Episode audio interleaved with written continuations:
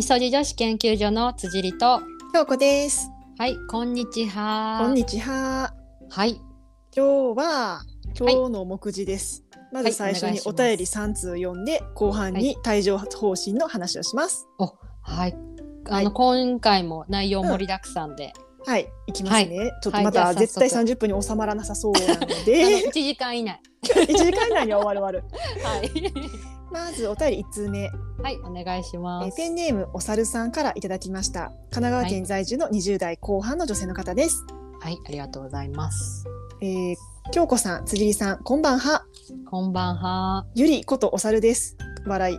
あゆりさんえーこれは先週 はい先週もお便り読み上げましたゆりさうんんなんですけど、やっぱペンネームをちょっと変えたいということで、なんか可愛らしいなんか動物からお便りが来てるのが可愛いかなってことでうんお猿にペンネーム変えますということでお猿さんになりましたゆりさんです。承知しましたはい承知しました。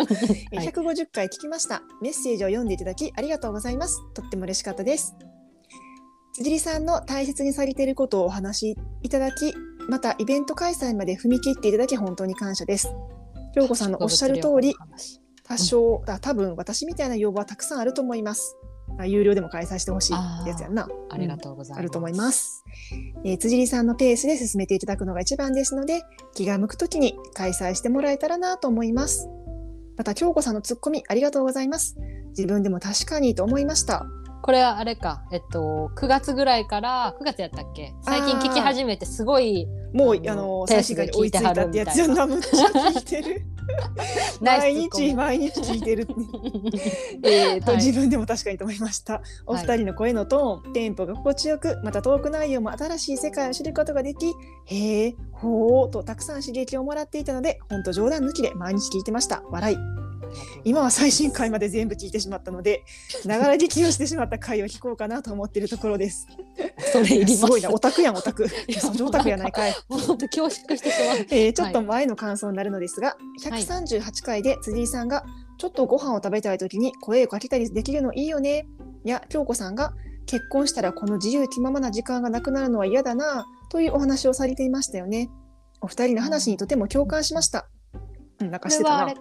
えっとうん。なんか京子ちゃんが妹さんとルームシェアとか友達とルームシェアありかなみたいな話とか。あ釣りにルームシェア誘われてちょっとやんわり断ったって話とか、うんうんうん。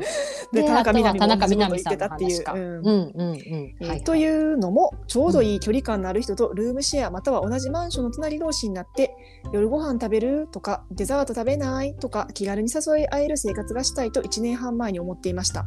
へーこの生活だったら自由気ままな時間も確保できて今の生活レベルを維持しながらも話したい時に気軽に話せる人がいる理想な生活ができると思っていたからです。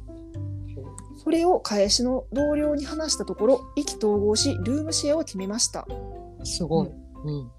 でいざ物件を探し始めるとなかなか希望の部屋がなくお部屋探し難民になりました。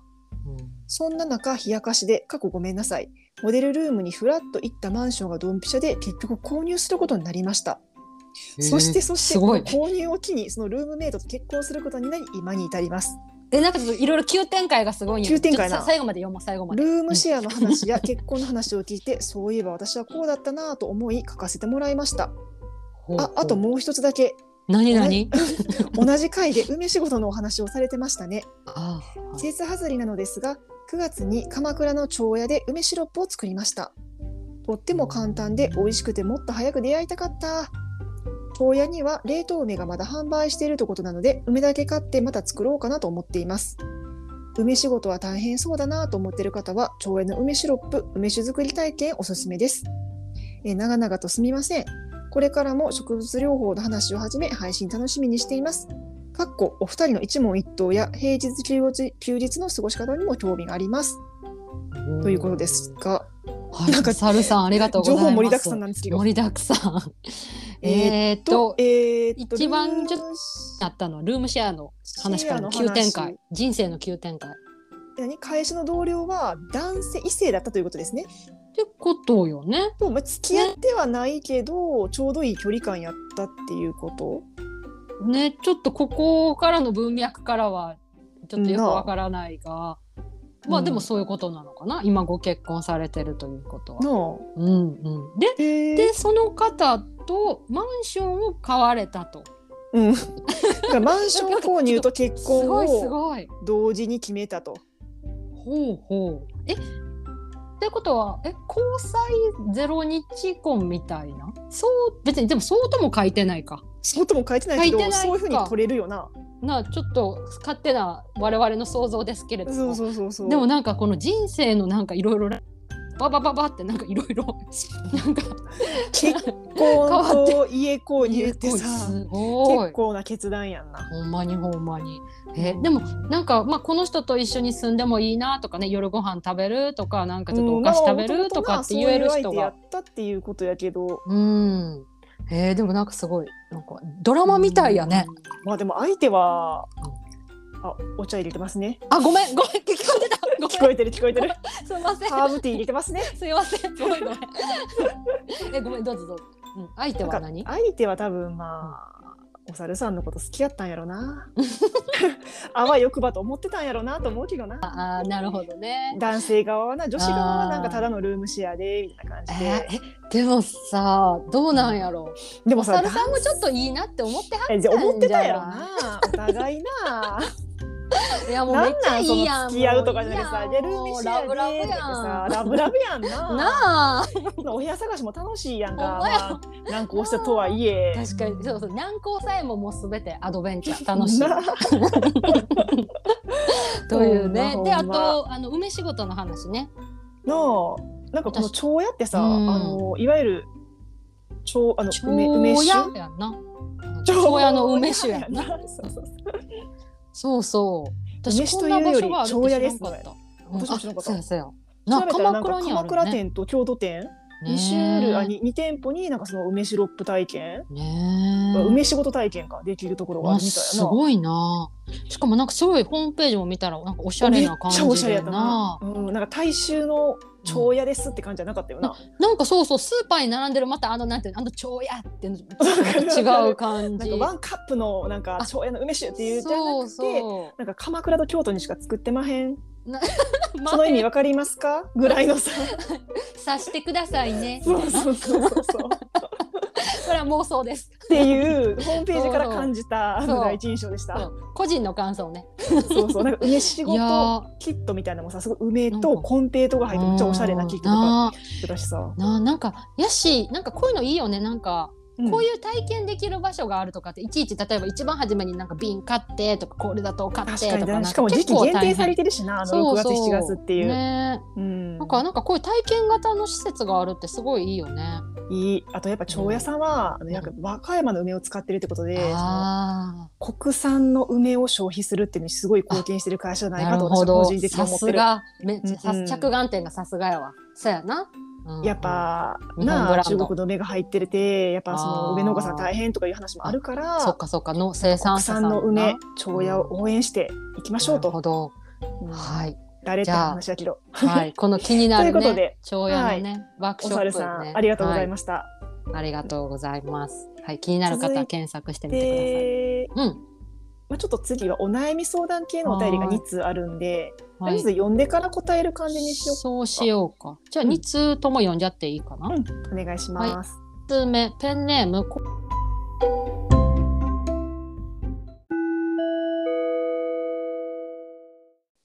はい。ちょっと2通目の途中が切れたので仕切り直しです。もう一回読みます。はい。はい、はい、皆さんすいませんね。はい、えーでは2通目。心はジブリさん。岩手県40代前半の方です。はい。辻里さん京子さんこんにちは。こんにちは。先月にお二人のことを知り、今では夜のウォーキング時に毎日聞いています。アーユルベーダー、ヨガ、オーガニック、植物療法など、番組でお二人が喋ってる内容が私にはドンピシャで本当に勉強になります。周りの友達にはそういう意味がある人がおらず、なかなか情報交換できないので嬉しいです。うん。ひたすら本やネットで調べて実践しております。えー、お二人のお話を聞いてメモをして商品は検索したりしてとっても楽しいです。ありがとうございます。私は体型維持のために毎日5キロのランニング、ストレッチ、ヨガ、筋トレをしていますが、最近頑張れなくなってきました。うんやめる勇気もありません。やめたら自分の体がだるだるになるんじゃないかと怖くなります。二人の子持ち42がお腹は出たくないとか足が細くなりたいとかすごく思います。友達は40過ぎたら生きやすくなっと言ってましたが私は全然生きやすくなれません。自分の思考を変えるのは難しいですね。常に頭の中で考え事をするのするタイプなのでランニング中もヨガ中も必ず頭の中でぐるぐる考え事をしてしまいます。なのでどうも無理でした。お二人はまだ30代ですが生きやすさについてどう思われますか？長々と自分の話をいすみません。本当にお二人の会話を聞くのが毎日の楽しみになっています。1時間とか全然長くないので続けてください。します。とのことでした。心はジブリさん、ありがとうございました。ありがとうございます。じゃあちょっと今日は続いて2通目も読ませてもらいますね。うんはいえーっと、えーラジオペンネームめぐみさん、えー辻里さん、京子さん、はじめまして。いつも楽しく拝聴しております。今してもお二人に報告したいことがありますので、お便り出しました。私は都内で働く29歳のめぐみと申します。この度1年半で離婚することになりまして、辛いので気持ちを共有させてください。今は別先日3週間ぶりに夫に会ってきました。その時に一人で生活した方が幸せ。同居している中で不満のは当たり前だが、伝えると怒るから毎日がストレスだった。結婚に対して憧れがあったと言われました。私自身今でも彼のことが好きで、あの時こうすればよかったなと自責に駆られます。今は毎日泣きながらに向かっている日々ですが、少しでも前向きになることがあれば教えてください。めぐみさんからです。めぐみさん、はい、ありがとうございます。ありがとうございます。まあ、はい、ちょっと、うん。まあ、あのめぐみさんのお便りにどういうふうに回答するかっていうのを2人で話し合ったところ、うん。ちょっと離婚っていうのはちょっとセンシティブな話題でちょっとそこに突っ込んで話すっていうことはちょっと控えたいなっていうことを2人で話してたので、うん。うん。一応その、まあ、お二人、まあ、悩み共通ではないんやけどあ生き心はやすさっていうか、ねその、あ心はジブリさんとめぐみさんは、まあうんうん。自分の整え方とか、ね、メンタルの保メンち方タルの保とかね。ち方とかそういう観点でちょっとうん最近の近況も含めお話できたらなと思います。はーい。多分えー、私、若干さ、なんかその心はジブリさんに自分似てるなって思うところがあって、私も結構常に頭回転してるタイプやねんな。まあ回転してる、る割には結構なんか、えーななんでこんなことしてんのっていうことも多いんやけど、うんうん、だから、うん、なんかヨガ中もなんか頭で考えてしまうとか、うんうん、すごいわかる。なるほどなるほど。うん。うん。でもランニングは結構無心になれるから呼吸に集中するっていうか、確かに確かに。いいなと思ってたけどランニング中もこの方は考えねんな、なああとてかさすごいね毎日。ストイックすぎひん？毎日5キロ走ってるって。5キロランニングストレッチヨガ筋トレ。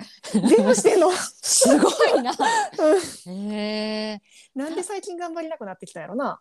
なあ。でで頑張れなくなってきたのとでも、うん。やめる勇気もないっていうところがね。体型維持うん、にとてもとらわれてんのかな、ななんかもしかしたらねそおの腹は出たくない。足が細くなりたい。そうんねなんかねこの心はジブリさんのバックグラウンドがねよくないから、うん。憶測にしか過ぎないけど。でもしかしたらその、自分の体の機能の向上のためとかっていうよりかは見た目をこう、どう見られるかとか。ことが文章からは伝わってくるな。なんとなくね違ったらごめんなさいね、でもなんかそういうのをね私たち多分感じたっていうので、うん。ねな私もさでもどうかな。40過ぎたらさ生きやすくなるんかな、自分はと思ってたからさ、うーん。うなんかうう人によるんやなっていうことで。いやー人によるんじゃないかあとは例えば私も今、例えば生きやすいと思っていてうん。50代に何かまた生きづらいなとか思うこともあるかもしれんしなとか。そう。でもさ例えばこの生きやすさに対してジブリさんがどんな風に考えてはるんかにもよらへん。なんか生きなんとなく幸せになりたいとか、生きやすくなりたいとかって、えそれってなんていうの？目標というかさ、どういうものかが自分でライフデザインができてないと、生きやすさとか幸せとかってなんかうん。描きづらくない、だから描けないからそこに向かってこうやっていけづらいというか、うん。ジブリさんにとっての生きやすさって何なんやろうなともちょっと読んでて思った。あーでもさうん、私になんかあなたにとっての生きやすさって何ですかって質問されても答えられへんねんけど。あー生きやすさ。うんじゃあなんか生きやすさやと難しいから自分がどういう時が幸せかを感じるかとかっていうふうにちょっとなんかあの細分化していく感じか。細分化して自分の中を紐解いていくみたいなうんのとかかな。多分この方もすごいストイックで真面目でさだって、いうんやアーユルベーダヨガオーガニック植物療法とかいろいろやってさなんかうちらが話したことをさ、うんなんか実践 してくださってる？うんうんしかも子育てされながらお二人のお子さんがいるってね書いてはったけどそうやな。すごい 何歳なんかわからんけど、あお子すさんごいなね。パワフルやな。すごいよな。よし、うんなんかね、この方がね、どうしてそういうようなこのマインドになって、なんか何をそんなどう恐かやっぱ42れてるんや歳やったらさまだなんかまあ30代もそうやけど30代はまだなんていうの？20代引きずれるっていうかまだそんなにおばさんやと自分のこと思わへん？でもおばさんに足突っ込んでるみたいなところ片足突っ込んでるところがあってでも40代になっていくとどんどん自分の体が変わるし老化も目に見えて出てくるからやっぱそこに葛藤してんのかなってちょっと思った。あ見た目ってところではやっぱーり。うんうんうん。昔昔かしらんって今もなんかその綺麗自分の見た目が自信があったとか好きやった人ほどそういうふうにやっぱ抵抗したくなるんかな。って推測あー。ちょっとなんとなく今思いついたこと。ううんうんうん。ねよし、うん。ねこの方がね今どういうお考えとかうん。気持ちかっていうのは多あでもその分その方にしか瞑想も無理でしたっていうのはさ瞑想ってそんな一日でさできるもんじゃないし私もまあできひんねんけど、うんえーまああちょっとすみません。何が言いたいかというとな、うん。まあ、めぐみさんもジブリさんもやった方がいいなと思うことが一個あるんですよ。急 に急に。はいはい。何が話したいかってなんで2人まとめて話したかっていうとあのーはいどうぞ、うん、自律神経ケアってよくうちらの番組では話すし辻りがよく話すやんか。うんうん。でなんか正直私そんなさあ別にそんな私自律神経ケアとかいらんしとか今まで思ってたよな。うんうんとか別にそんなメンタルケアとか私いらんしうん。ぐらいに思ってたんやけどあの、まあ、後半で帯状疱疹の話をするんやけどそれでなんか辻りに、その自律神経のケアの方法をいろいろ教えてもらってうん。実践したのがすごく体にも心にもいいなって思って、うん。うん。まあ、実践してまだ私2週間も経ってないかな。2週間ぐらいか。そうやね。一週間以上経ってるね。1週間は経ってる、うん。10日ぐらいかな。京子ちゃんの、の変容が、私はすごく LINE でも言ったけど。いやうんほんまにほんまに。うんそうお世辞でも何でもなく。なんかそれのやり方をちょっと一個お二人に伝えたいなと思って、う。んうん。まず辻りに言われて私が実践したことがうん。朝散歩ラジオ体操、うんうん。まず規則正しい生活をするっていうことでまあ、うん。仕事によってはな難しかったりするし私も不規則なしのシフトやから毎日はできてないんやけど、うん朝早く起きんねんな。うんうん。ですぐ起きてもう適当な格好でなんか朝散歩に行きます。うんうん。で私は近くにちょっと広めの公園があるからそこまで行って、うん。で間に合えば6時半からそこでなラジオ体操しはんねんおじいさんとおばあさんが。う。あるよね、うん。る。うちの近所でもしてはる。それに参加したり、うん。まあ、それが終わっててもう一人でラジオ体操したりとかして、うん。でまあまあ10 30分以内には帰ってくるな。うんうん、そう。でここでこの朝散歩がなんでいいかっていうと、うん。その光の太陽から出る光影響っていうのはすごい人間の体にうん。あの大きな影響力を与えていて、うん。あのまあ、自律神経の仕組み本当に簡単に言うとうんそうのようなもので、うん。朝朝日が昇るとともろともに交感神経がこう優位になっていくのね。でうん。副交感神経は逆に、えーと収まっていくと。で、だんだん日が沈むにつれて交感神経優位やったものが副交感神経優位にこうチェンジしていくと。うん。交感神経はガッと上がった方がいいし副交感神経もガッと上がった方がいいっていう、このし本当にシーソーのような形がすごく理想的。で京子ちゃんが朝の散歩をしてるっていうのは、その光の影響をしっかり浴びることで太陽の光を浴びることで、えー、とまず交感神経のスイッチをあの、オンしますよと。うんうん、でその光を浴びることによってセロトニンっていうホルモンがしをされてうん。であのセロトニンがしっかりあの体の中から出出ることでセロトニンっていうのは、まあ、幸せホルモン。幸せなホルモンっていっぱいあるんやけど、うん。まあ、セロトニンが出ると、まあ、心とか体の健康的な幸福のホルモンが出ますよと。だからメンタルにも体にもすごく大切で。ビタミン D の生成とか言うよな。あ、そうそう、ビタミン D もね、作られるから。ん？何何？もしもし。あもしもし？あ、はいはい。なんか今ちょっとうん電波悪くなってなんかあ、ほんまに？一瞬、ううんん、音多分止まっ切れてると思う。てなかった。ほんまに？うんうんそっかそっか。うんそう。なので、セロトニンをまずしっかり出すっていうので。で、セロトニンをしっかり、その、まあ大体朝10時ぐらい。で、うん日の光の明るさもすごく重要で、だから朝10時ぐらいまでの日あ日を浴びるといいやっ。ていうね。で、しっかりこの、しっかりこの後はリズム運動をするっていうことでうんセロトニンが分泌だから朝散歩がいいやんな。なんか一そうそう二一二って歩くっていう。そうそう。あとすごい手軽やんか。まあ手軽。とりあえず服着てさ、うん外出て、うん。歩けば、歩きさえすればうん。そういいっていうので、うん。そうそう。っていうので、で、しっかりセロトニンが出ることで、うん。えっ、と、セロトニンされて14時間後に、うん。えっ、と、睡眠ホルモン、いわゆるメラトニンっていうものがしっかりと、うんあの分泌されて、で、あの、副交感神経にその時間にはなってうん。いるはず。ということは、睡眠の質が良くなって、そう深い眠りができるっていうそうやねメカニズム。私眠り簡浅単に言うと。買ったけど、この朝散歩、てかまあ早起きをしてちょっと歩くっていうことをすると、うん夜寝つき良くなったような気がする。ああ、素晴らしい。うん。そそうそうれがすごくいいな、やっぱ。そう。だからなんかよく、うつ病の人とかがよくクリニックとかに通うと、うん。規則正しい生活と、あと、ああと太陽の光を浴びてくださいとかって、うん。なんかよくそういう話とかを、あの言われたりとかするかもしれへんやけど、うん。それはこの自律神経のうん。話で、でさっき京子ちゃんが喋ってた自律神経ってうん。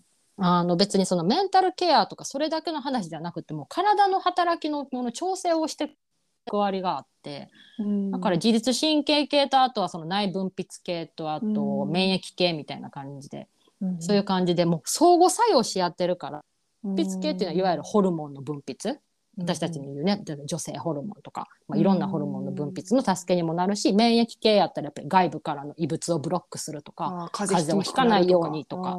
っていうような形でこう相互作用し合ってるから自律神経ケアっていうのは本当にあの人間には、ね。自律神経ケアってすごいぼんやりしててさなんかよくわからんなと思ってたけど、うん、でも巷ではよく聞くよね。巷では言うそうそう。でも本当に体を本当にあのには本当に大切な役割をしてくれてるんです。これやってたらうんそんな頑張ってヨガとかストレッチとかやらんくてもうんうんなんか別にいいやとか思って、うんでうんうん最低限これできててで夜しっかり眠れてると、うんまあ、健康になれるからいいやうんっていう気持ちに最近なってる。あえー、すごい。うんうんあとまあやっぱりセロトニンがね。たまあた体型維持のためやからちょっと違うかもしれんけど、うんただなんかこれもこの文面の想像でしかないけど何か不安な気持ちとか、何か目に見えない怖さみたいなのをこの文章から感じて。ん。なんとなくやっぱりセロトニンが足りてないのかなみたいなこれ想像です。ほんそやなあの岩手県やからちょっとなあの太陽の光が東北やからちょっと日照時間短そうやもんな。あの西の人より。そうイメージね。イメージ。ただやっぱりセロトニンがやっぱ出てないとその、うんまあこれもホルモン幸せホルモンの一つでやっぱりうん。体と心のそのが健康であるっていうただあるだけで自分がいるだけで幸せとかただまあその領域にはなそれがやっぱりあの、うん。セロトニンがだんだん出なくなると心が病んじゃったりとか、心が病むとさっき言った免疫系がとかホルモン系が崩れるみたいな。だからピラミッドでいうと一番下土台の部分セロトニン的幸せっていうのは。まあ、だからいいろいろなんか、まあ、それが整うとちょっとその生きやすさにつながるっていうか、ろちょっとしたなんかことが気にならなくなるとか跳ね返せるメンタルになるとかになるのかな。なああとはそのなんで私が頑張れなくなっちゃったんやろうとか、なんでこれやめるの怖いんやろうとかっていう風な、うん。自分に向き合うなんかちょっとなんか勇気たりとかちょっとそこのうん。今まで開けてなかった扉開けてみよっかなみたいなのとかっていうのももしかしたら出てくるかもしれないし。あってあとはそのうん。瞑想もの話も出てたけどやっぱり私現代人本当にその瞑想で本当にすいごく大切やなと思っててやっぱりその呼吸をあの吸って吐いてってあの鼻呼吸ねするっていうのはうん本当にこの自律神経系を整えるのには本当にあのうん。下っていて呼吸って自分でコントロールできるやん。うん。なんか多分な座って目を閉じて瞑想っていうのは多分ハードル高いわ。私も無理やし、うんうん。なんか多分あの、うんうん。う動きながらやる瞑想みたいなのもあるやん。あうんうん。そうそう。れだからだからラジオ体操をしてても私結構瞑想っていうか、ラジオ体操に集中できるから、うん一種の瞑想やなと思ってんねんな。うん、それすごい思う。ランニングもそういうふうに瞑想っていう人もいるし、でもランニング中はなこの人ぐるぐる考えちゃうそうそう、この場合はな。で、うん私多分ずっと前の放送で話したかもしれんねんけど、うんあの、四隅大輔さんが、うんえーっと、ポッドキャストのノイズレスワールドっていう番組を、うん最近はちょっと発信されてはらへんのかな。うんで、すごく呼吸とか瞑想なが大事って話をされてはって、で、うんちょっと収録の前にちらっとちょびっとだけ、タイトルだけ読んで、うん。おそらく呼吸の瞑、呼吸瞑想の話はのところが、うん。呼吸をデザインするっていう回と、うん。音楽とメディテーションやったかな。なんかそこら辺のところですごいあの呼吸の大切さ自律神経系の話も確かしてはったと思う。だからあそういうあの呼吸をこういうふうにコントロールできるようになったら自分をコントロールできるようになるよみたいな話をしてはーってへなんかちょっとこれだいぶ前に聞いてうろ覚えやけうんどでも今ふと思い出して本当ーに呼ジブリさんさうすごい探求心探求心があるっていうか好奇心旺盛でいろいろチャレンジするタイプやから、うん、瞑想もやればできる修行やと思ったらできそうやけどなこの人。まあなんかあんまり頑張ってやるものでも確かにないとは思うんやけどうん。私が呼吸瞑想で一番手っ取り早いのは吉見さんも言ってはったけど、前も多分言ったね。336瞑想とか448瞑想。あ3つ吸って3つー止める時間を作るとちょっと集中しやすいな。そう。で吸う時にこうまあ簡単にすごく簡単に言うとこう吸う時に交感神経優位になって、吐く時に副交感神経優位になるからだから吐く時間を長くしましょうと。で長く吐くことで、副交感神経優位になる時間を意図的に自分で作るみみたいな。ジブリさんの場合は交感神経優位になってる時間が多そうやもんな。うそうそうだからずっと頭でぐるぐる考えてるって言ってはるから、うんなんか交感ばりなんじゃないかなって。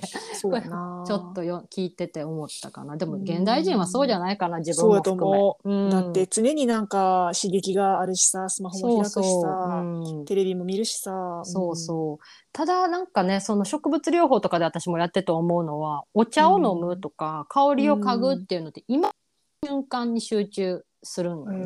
ね。でも、思考って過去にも飛べるし未来にも飛べるやんか。うんうん、でも今ここに集中するお茶を飲むって今ここやんか。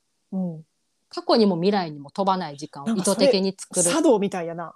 ああ私さ茶道ちょっと全然。あ私も茶道知らんけど、禅って感じやん。あーまあ確かにあそうなんかな。そこに、だからど茶道も道、武道、武道、武道ではないけどさ、ああうん、うん、あの、弓道とか柔道もなんていうの、なんかその確かに禅の世界につながるような私も全然詳しくないで、うんなんかそんなんか一瞬今それを思った。確かにそうかも。だから瞑想ももしかしたら本当にちゃんとしっかりしてる人しか人からしたらそんな瞑想じゃないっていう話かもしれんけど、ティーメディテーションとかお茶のお茶を飲む瞑想とかね。あとは吉見さんがずっと前言ってたチョコレート瞑想とかね。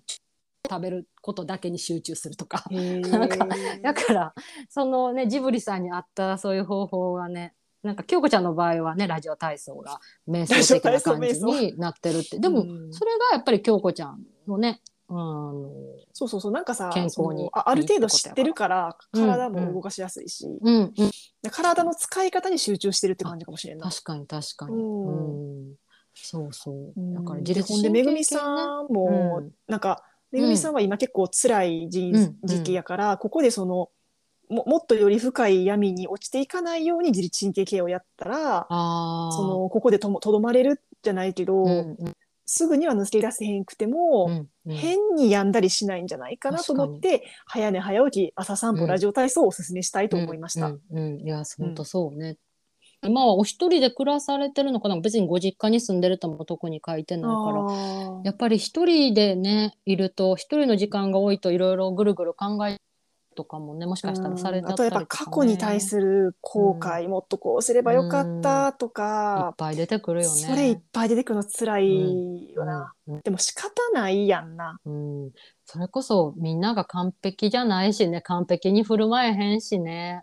う、うんかさ普通にさ毎日泣きながら仕事に向かっている日々ってそれだけでさ、偉すぎるやろ。お仕事にさうん。もう行ってさ、毎日だってそれこそ朝起きて顔洗うんうして、電車乗ってるか分からんけど、まあ、電車乗ってうん。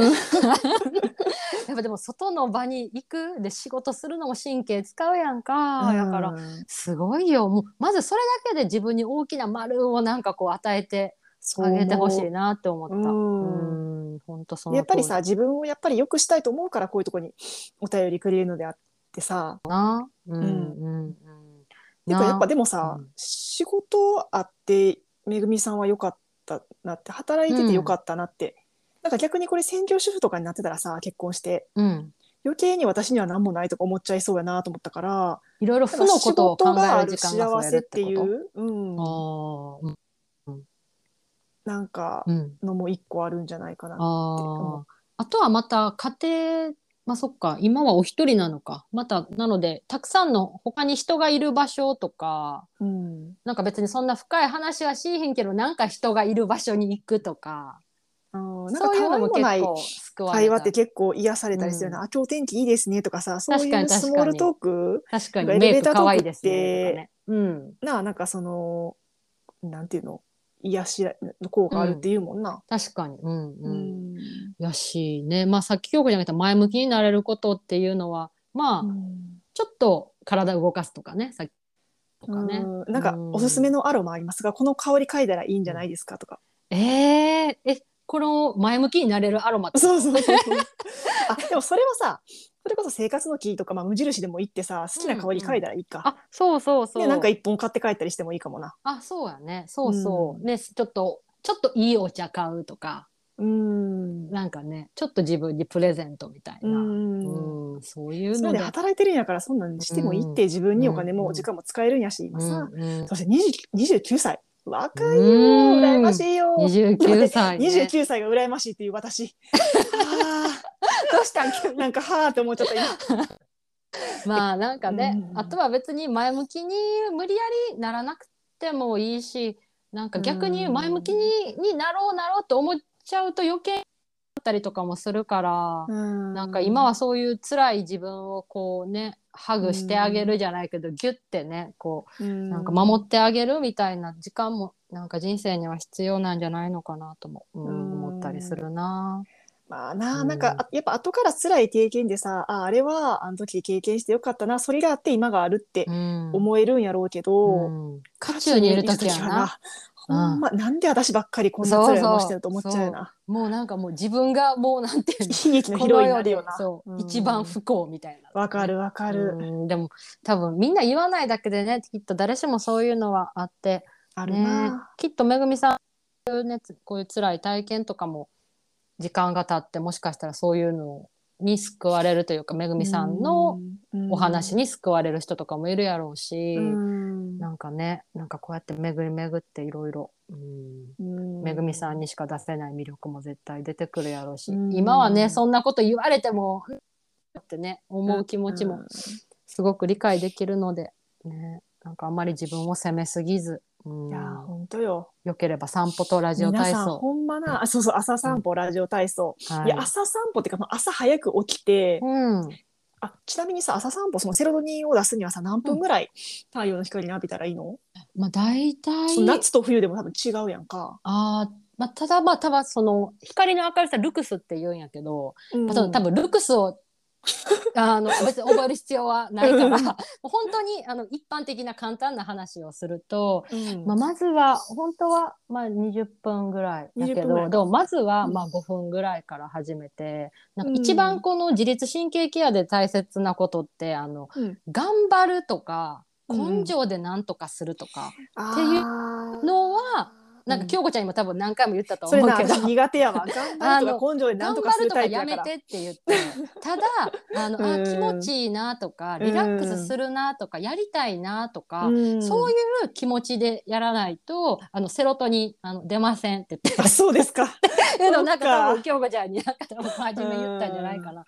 だからあのセロトニンを出すには、まあうん。太陽のね光を手っ取り早く浴びるっていうもしもう散歩もそんなもう行けないわっていう人はベランダに出て本当にちょっとあの太陽の光浴びるだけでもいいしあと、うんうん。あの雨が降ってる時とか、そうその話も面白いとうん思った。うん、雨が降ってる時とかあとは、うん。えっと、曇りの日とかでも、うんその太陽の光よりかは明るさはないけど、うん。セロトニンを分泌するにはあの、うん。ちゃんと十分なあの、うん光さはあるのでうん。なのであのとりあえずベランダに出るとかああとは、のうん。雨の日はあれやろ？あのビニール傘あーでもねそう行くってそのそう面白いなと思った。あとサングラスはね、かけちゃダメとかあね。目から入るんや。そうそう。へえっていうのとかね。まあ多分こんなこういう話に多分私がしなくても皆さん多分ネットで検索していろいろ出ネッてくるトでわざわざ検索しいひんって。そっここでかなんかポッドキャストで聞いて、うん。あ私はすごい辻りとポッドキャストで話して、辻りが話したこととかがなんとなく、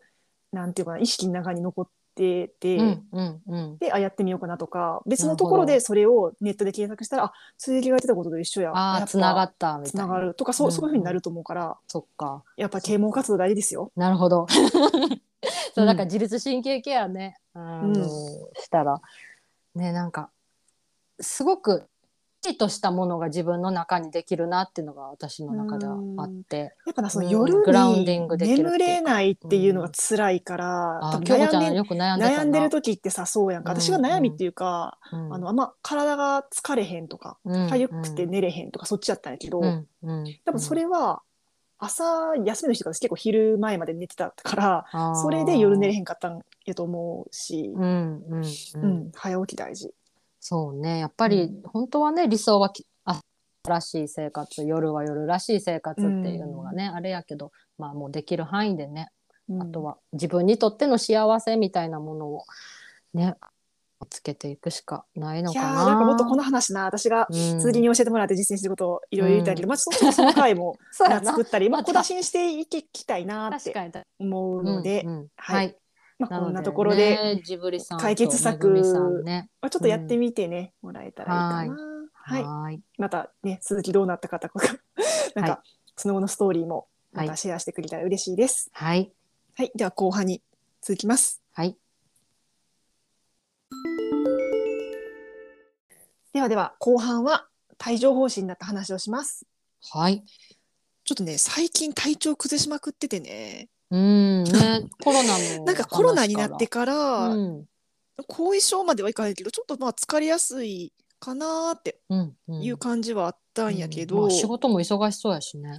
うん、あとはまあちょっと仕事が一気に忙しくなって体がついていかへん感じとかなんかう、んうん、季節の変わり目季節の変わり目っていうのもなんかいろいろ多分重なって多分睡眠不。足もあったんやと思うねんな。ああなるほど。あとなんか食事もあんまり食べてなかったあっていうか、うん、なんかその、まあ、変なもの食べるやったら食べんでいいやとか。でその帯状疱疹になる3日前ぐらいから私の生活を振り返ると、うん。なんかそんな感じだった。まあ断食もいいって言うしとか、へえ、うん、なんかちょっと食べる量も多分少なかってあそう。なったかなっていうのを自己分析してるんやけど、まうん。あ、帯状疱疹って何かっていうとなうん。最近よく聞くかもしれんねんけど、まあ、水疱瘡と同じウイルスで起こる皮膚の病気で、まあ、うん。水疱瘡になったことある人日本人やったら多いと思うんやけどうん。で水疱瘡って、まあ、治ったと見せかけて体の中にそのウイルスがずっといるんやって。うんそれがその疲れとか、ね、あのストレスとか免疫力が下がった時にうん。バーって出てくる。それが帯状疱疹らしくて。うん。特徴としては体の左右どっちかの神経に沿って出んねん。私はずっとなんか右へ肩ー。右腕だけが痛くて左は全然大丈夫やねん。だからまあ右利きやしなんか凝ってんのかな肩こりかなっていう感じやってん最初な。うん。かゆいとかじゃなくてなんかなんかもうし筋肉痛みたいな感じやなっていう感じから始まっってそれがうん。23日続いてそれからなんかちょっと発疹みたいなブツブツって出てきて、えうん。なんやろこれって。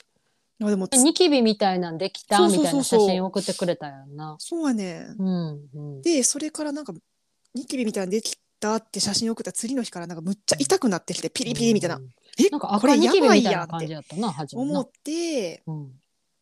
で皮膚科行ってんでもこれもな、私皮膚科嫌やからさあんま行きたくなかったんやけどああ、まあ脱線してんな。これもツイッター様々なんやけどな、ツイッターでなんかこんな発疹出ててなんか痛い痒くなくて痛いんですけど何ですかねみたいにつぶやいたらうん。皆さんがそれって帯状疱疹じゃないですかヘルペスじゃないですかとか教教えてくれて、で帯状疱疹で調べたらすごいいろいろ教えてくれた。その予兆その、うんい痛みなんか筋肉痛みたいな痛みが始まってそれから湿疹が出るとかっていうのをぴったり合っててさ、へまあ、これ帯状疱疹かもしれへんと思ってもうその日即ちょっと予定を変更してうん近くの皮膚科に飛び込んでん、えーそれは初めましてのところ。初めましてのところ。えーでなぜこれが大事かっていうと帯状疱疹ってすぐに飲み薬を飲むことがすごい大事らしいねんな。うんうんあのーその対処が遅れるとその痛み神経痛がどんどん広がっていったりうんあとはその治るのがすごい遅くなったりするらしいねん。だから帯状疱疹かもしれないと思ったらすぐに病院に行くことがすごい大事。えーじゃあ京子ちゃんはすぐ行ったのは良かったね。ツイッターでつぶやいてマジでほんまよかった、そして教えてくれた人ね本当にありがとうってな感じ。あなんかいいあってよかったね。そうやねよかったよかった。えでででどでどどうやったの？で、うんでもなんか皮膚科の先生もさ、そもうこれがまた腹立つんだけどなんか幹部をちょっとちらっと見て、うん腕私腕と肩の肩甲骨らへんで出てたんやけど、うんうん。肩の方は水打ってみて私がこうこうこうでこういう症状で帯状疱疹やと思うんですよねとか言ったら、うん。皮膚科の先生は、うん。まあそれそ、まあ、帯状疱疹ってこれだったらいいと思うよとかは？え何それ？いいと思ってもっと見ろよってかうん聞けよと思ってさ。えー。私はでもネットで調べたのだったらその予兆が完全に当てはまってたから。うんまあ、結局、まあ、帯状疱疹の薬を出してもらってでその後の経過を観察すると完全に帯状疱疹やったんやけどああそうなんや。そう。へー。えちなみにお薬っていうのはどんな薬をもらったの？えっと飲み薬とうん。塗り薬、でも基本は塗り薬がおまけみたいなもので、基本は塗り薬あ飲み薬らしへい1日さ3回飲むバルトレックスってやつやったかな。ヘヘルペスと一緒の薬らしいんやけど、まあ、ちょっと強めの薬で、うん。その炎症えっとすえっとウイルスうん。をやっつけるんやったかな、え何やったかな、ちょっと薬のあの性能は忘れたんやけど、うん抗ウイルス薬かな？ああそっか。とりあえずそまの薬を早く飲むことが大事。事らしい。へー。うんえじゃあちなみにお肌っていうの初めはなんかちょっと赤ニキビっぽいなんか海持ってるみたいなところからそうそうそうそれがだんだん、うん、なんか赤ニキビが大きくなるみたいなブツブツブツって出てきて、なんかこれはアトピーとかじゃなくて、なんか虫うん。虫刺されでもなくて何初めての皮膚の状態で、かなりゴツゴツしてるような。ごあそうそうゴツゴツっていうのが、うんあそう辻りには、うん。そう写真すごい送っててんな。うん ちょっと、うん。あの見栄え悪くて申し訳ないけど。いや全然。そう。で、まあ、帯状疱疹の経過として最初ブワーって皮膚がひ見た目がすごくひどくなります。水疱血まみみたいな水疱がババババってできてであそのひ痛みもある。熱が出る人もいるな。あそう。京子ちゃんはどうやったの？熱はで熱はいかへんかったけどなんか私今体温高い気がすると思ってはかあー。測ったら6度9分ぐらいになってる時あった。じゃあ平熱よりちょっといつもより高い。うん。へでやっぱなんかそのすごいし疲れてる感じはしてすんねんな常に。えなんや、ね、寝れる、い寝れた。やそれもなうん。痛いからな。な痛そう。だってまずその触れるのがもう痛そうやんうん。あの横たわるとかきつその私は右側から左を下にして寝るとう。あーじゃあ寝返りとかも、うん、ただこれを直す、うん。早く直すには睡眠が一番大事やねん。いえー、そう。言われたんやお医者さんはなその何も言わへん全部ツイッターで経験者からの情報、うん。ほんまに。うん。全然フォローしてない人からもなんかリリブくれたりみんな優しいな。優しい、へー。そう。あやっぱ皮膚に関することやからなんかそう結構経験してる人もいてでで、皮膚科医曰く1回帯状疱疹になったら免疫ができるから2回目になる人はほぼいないとか言ってたんやけど、へツイッターの中でもいや2回やったことある人もいたし、私の先輩で、も2人かな、うん。あのーうん、帯状疱疹になっていや何回かやったことあるで私はっていううん。人いた。今の京子ちゃんの話の後者の人の話何人か聞くな。そううん。なんかまあ人によるんかな。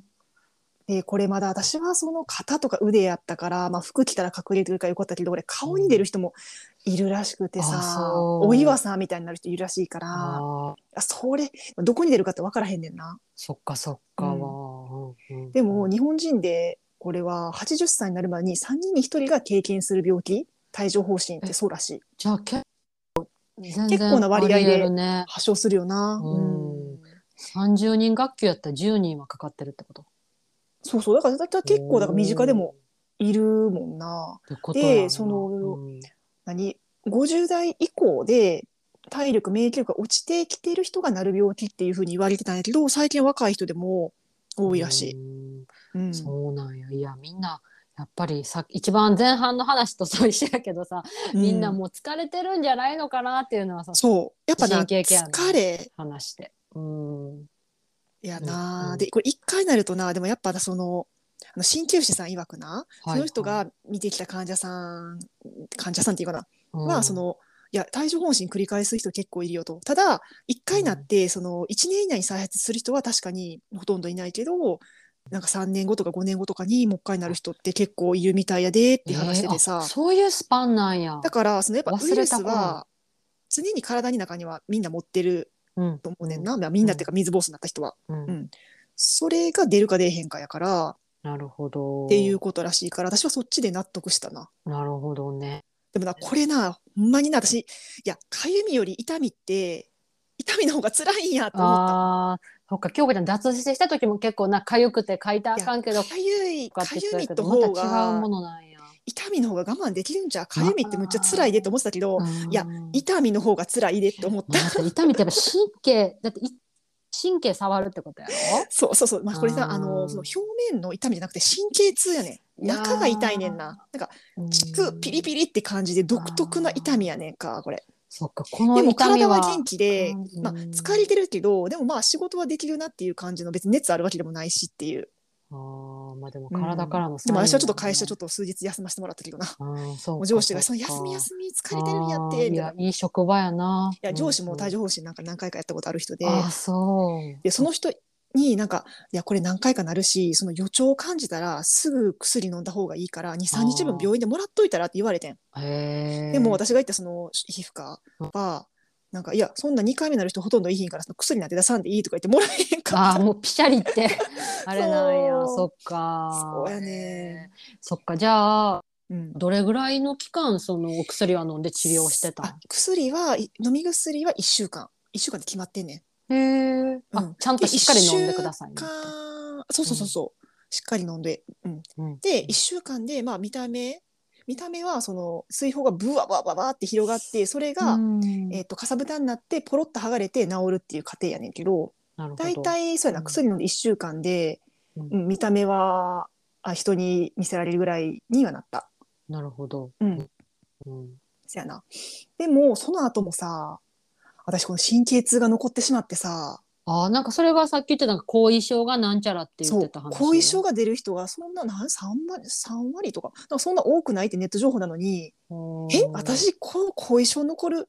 あ、3割こっに入っちに入って。んの？いや3割か分から分からんで。でも確かなんかそんな高い確率じゃなかったけどでも、も先輩とかに聞いたらうん。いやあの、うん、結構その後も痛み続くけどでも絶対な1ヶ月ぐらいで治ると思うよって言われててでツイッターの人も、いやしばらく続くけど、まあ、しばらくあのでも半年ぐらい続いてる人もいてんな。すごいあのやっぱ個で人差が激しいな。対治るからみたいなこと言われてて、うん。で私は心強いな。結局うん。えーっと発症して2週間ぐらいその飲み薬を飲み終わって10日？はいはい。1週間ですが飲み終わって、はい。肌が良くなって、うん。まあ、若干後は残ってるけどな。うん。それから10日ぐらいでやっと消えてきたかなって感じ今そっか。じゃあ今はだいぶ落ち着いて。もうほほぼ全然その痛みはうん。ほぼない、あまあなんか若干た。ななんかその腕動かすとやっぱ左と違う若干のなんか違和感はあんねんけど、もうほぼ、ううん。んあ。あとはもう日にち薬でもう全然そっか大丈夫。そっか。じゃあまあそこまでストレスなく日常生活をうん大丈夫送れて大丈る夫。そえってことはトータルは2週間弱ぐらいいろいろ。う2週間ぐらいかなトータル。そっか。いやでも発症したそっかそうやんな。そうそう2週間以上経ってるわ、うん。そっか。余余裕で。そうもうなんかさ、ね。だから保険の話じゃないけどまさか自分がこんなんなるとはって感じでさうんなるほどびねっくりした。だからなんかそうリスナナーさんに伝えたいことはうん。なんか左右どっちかだけうん。なんか筋肉痛になる覚えないのに筋肉痛とかなんかピリピリした変な痛みがある、だるさがある、で、ちょっとブツブツ出てきたらうん。帯状疱疹を疑ってもう即皮膚科に行ってください。そこで無理しちゃうと悪化して長引くから。そっか。やっぱ初動体制が大事なんや。衝動が大事。であうん。とやっぱりその寝ること。とあと私さっきさ食事も大事って言ったやんか。うん。でなんか私は多分それから3食何かしら食べるようにしててで、うんうん。タンパク質とビタミンとあとご飯とかなんかおもななんか3食しっかり食べるようにしてて、うん私はファスティングやるよりもこっちの方が合ってるなって今のところ思ってる、なるほどなるほど。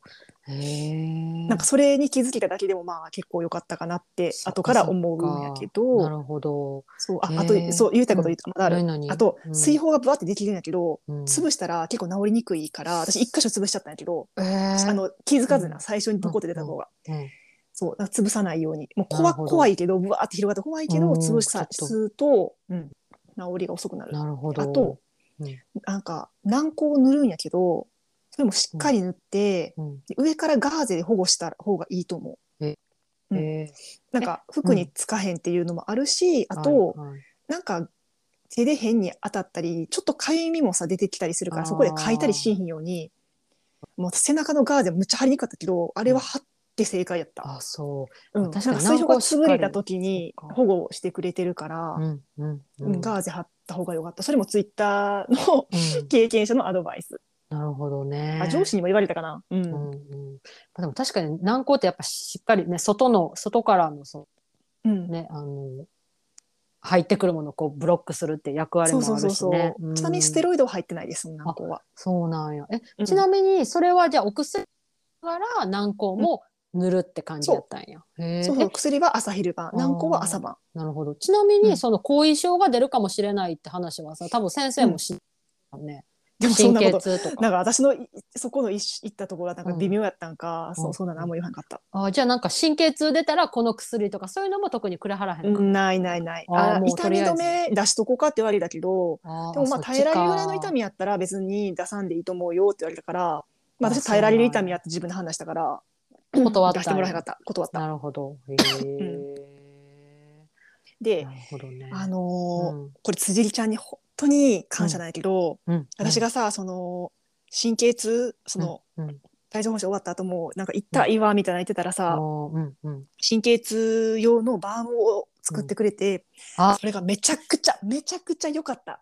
えー、よかった。うん。なんかうんうん。あお茶飲んでな。なんていうの、うん。ごめんななんかむせるわえっとね、それはえっと湿布みたいな匂いなんやけどすごいうん心地よくて、あよかった。塗るとちょっとマシになるような気がして、あそう。うん、あよかった。確かあれはブラックペッパーとフランキンセンスといやフランキンセンス書いてへんで。じゃあイランイラオイルにイランイランとうん。カモミールとブラックペッパーって書いてる、うんそうね、そのし痛を和らげてくれる精油と、あとはまあそうやねカレンデュラオイルのはまあちょっと京子ちゃんがアトピー肌っていうのもあったから、うんそう。うんそうでもやっぱちょっと匂いは多分ねブラックペッパーとか入ってるから匂いはちょっと独特特じゃない？独特。でもな結構その匂いが心地いいと思って。でも今治ってきた。た今は香ってもなんかそこまで、そのと当時ほどいい匂いと思わへんねんけど、その痛い時はこの匂いがすごい、あもう求めてる香りですって感じあへえ。なんかその京子ちゃんしたけど、すごい感度がすごい上がってるねみたいな話をしたので、私この話を聞いた時もすごい思っあ、て、うん、それは結構自分でもうん。香り好きな香りってなんか、うん。自分の状態によって変化するんやってめっちゃ思った。だからやっぱり体ってすごい、なんかすごいのよずっと言ってるけど、うん。やっぱり必要なもの不必要なもの。そう。なんかナリンのさそう。オイル私はナリンのオイうんルもその時香ってこれむっちゃいい香り欲しいと思ってもううん。コスメキッチンにその時に買ったんやけど、うん。うんでも今香ってもその時ほどいい香りだなって思わへん。なるほど。うん。そうそう。だからやっぱり必要必要じゃないとか快不快みたいなものってやっぱりちゃんとなんか香りってすごいなって。備わってるんよ。そう、うん。また香りの話もちょっとまた今度したいから。今日は脱線するからやめるけど、うん。いやでもなんかちょっとでもおやつに立てていやよかった。ほんまありがとう、うんこの神経のバームむっちゃ役立った。あままだちょっと残ってるからもう一つそっか使わせてもらおうと思って、うん。なんか保湿にもなんかいい気がするし、そうやね。蜜ろうと、あれシアバターも入ってるし。あそうなんや、そうそう、いいかもしれない、ううん。ん、へーありがとう。これ売れるで。全然。あほんまに？うん、京子ちゃんにそう言ってもらえるとちょっと嬉しいわ。いや、うん、この神経のバームほんま良かった本当や、うん。ありがとう。いやこれで治りも早くなったんじゃないかなと、わからんけど。あもういいこと言ってくれるやん。と か でもねなんかでもやっぱこうやって私が思うのはその、うん。朝のさ散歩の話とかもそうやけど、うん。バームもそうやけどさなんか京子ちゃんってとりあえずやってみる、あそうやな。そうとりあえずやいうマイってみる性ンドが格。なんかやっぱり、うんうん。あのすごい京子ちゃんのなんかす素敵なところやなってありがとうございます。なんか、うん、今日改めて思った。ありがとう。まあ、な、うんいい自分がいいかなと思ったことはな、うん。取り入れてみる。まあそうやな。ううんんうん。えーでもまた帯状疱疹とかまた今またささっきも言ったけど季節の変わり目とかでないろいろ体調崩しやすい人とかもいるやろし、季節の変わり目でやすいらしいな。うん。なだって急に寒くなったしなこんからこの秋にかけても。そうそう、でもさ、なんか昨日とかむっちゃなんか暑かったやん。そうそう。でなんかずっと曇りやしとかああ、なんか確かに。天気もなんか変やなうんね、だからやっぱご自愛曇りでも活さ、セロトニンを生成する光はあるんやって思うと、動うんうんやっぱ曇りでも外出ようかって気になるもん。おこの話聞いて嬉しい。うん、なんか私なんていうのその意味ある行動をするっていう頭で考えて理解して行動するタイプやから、うんうんあうん曇りでも意味あるんやじゃあ日光浴びに行こうみたいな、うん。そういう感じ、うんうんうん。でそこからのあーなんか気持ちいいなとかあそうーやっぱあ雨体でも確かにうん。夜よりうん明るいもんな雨降ってたとしてもって思って、なるほど。あだからなるほどなっていう感じになってる。そっかそっか。やし、うん。感じたことと頭の理解がこそうつながるからより感度が上がるのかもね。なんか今京子ちゃんの話聞いてる、うん。なんかまた私とは違った方？違うよの人な。やなっていうのがすごく興味深い。いやありがとういろいろ聞かせてくれて。いやいやこちらこそほんまありがとう。いやいや。うん。えー、じゃあまあねなんか帯状疱疹のねもしかしたらまた経験者の方とかもねいらっしゃるかもしれへんそうですしね。私2回3回やってますよって人はちょっと教えてほしい。なんかやっぱどういう時こに2回目発症したのかとかあさ。確かに確かに。きっと何か共通点とかもなんかありそうやね京子ちゃんの先でも輩の話とか多分な寝不足と疲れやと思うで、そっかそっか。今またその先輩に会った時に直接また聞いてみようと思ってんだけど。なるほどね、うん。いやまあ京子ちゃんなんかすごい忙しそうやしなもうできる範囲で活動をしてね？してね？と かお母さんみたいうん、でもやっぱ無理したらあかん。だから睡眠やは時間はやっぱ確保しなあかんって。改めて思った。本本当にね本当にね人生って短距離走じゃなくて長距離走やからもうね。すべては肌が教えてくれるって感じやで。ね本当に いいやっぱさバロメーター私って肌に出るるんやなーってつくづく思った。確かに確かでもにですよね。アトピーの人がなりやすいとかそんなんじゃないんやけど。そっかそっか。でもなんかさ、うん。その胃腸が痛いとか頭痛がとかじゃなくてやっぱ肌に出るんですね。あなた。なるほどあなた私ね思ったななんかこれでさらにやっぱりあの、うん自分の弱いところがここなんやなとか、ね、そうそうそうそっか。そうだってうん。頭痛やもんもう激しい頭痛。なあ頭痛とか人生でほぼないで。ってな言ってたやんな。そう。うん。だからやっぱりいつも一回しかない。うん。面白い。そう。体って。ちょっとまた体の話なんかもうやめとくわ。もうちょっとうざいか ちょっと時間も時間でこれ1時間ぐらいになったんじゃないかな、ほんまた。うん。でもこれ、うん。ジブリさんは1時間でも OK って言ってくれてますそうやな。はいということでね京子ちゃんのねこの貴重なシェアね。そうそうそう。い。やありがとう話してくれて、うん。はい。ほんま人生何が起こるか分からへんし、そうね。なあ30過ぎたらいろいろガタがガタって言ったらいいけどさ。なんか。あの厄年の話もね。いやーそうやな。厄年もちょっとかかってるからっていうのもあって、うんまあでもまたこうやってこういろいろ二人で話したりとかね、うん。まあなんかちょっと面白おかしく話す時もあれば、うん。まあこれな治治ったから、うん。面白おかしく話せるのだって、そうね。こんな板に半年続いたらさ、むっちゃストレスやでと思って。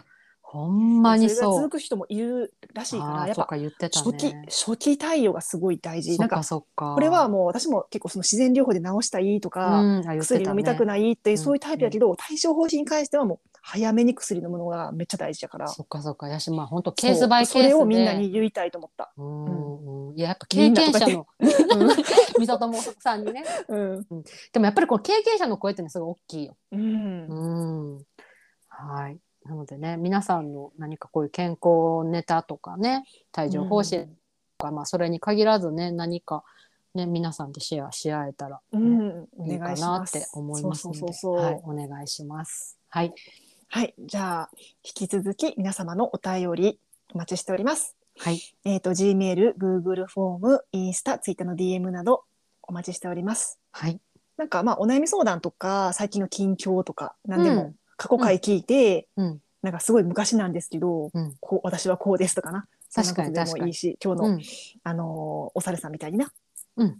うんそうそなんでも、あのお便りは常に自転車送料なんでおう。待ちしておりはいま。す。あの収録も自転車操業でやらせてもらそうってそうます。そう。これなもう3日後に配信するってほいう感じだもんなんまやで今から そうそうそうそう急いで編集編集そうそうそう。頑張りましょはい。う。はい。では皆さんはね季節の変わり目なんではい。本当にご自愛活動してお体大事にお体と心を大事にしてください。はい。もう心からの私たちのあの気持ちです。はい。うん。はい、では素敵な2週間ください。はい。ではではでは。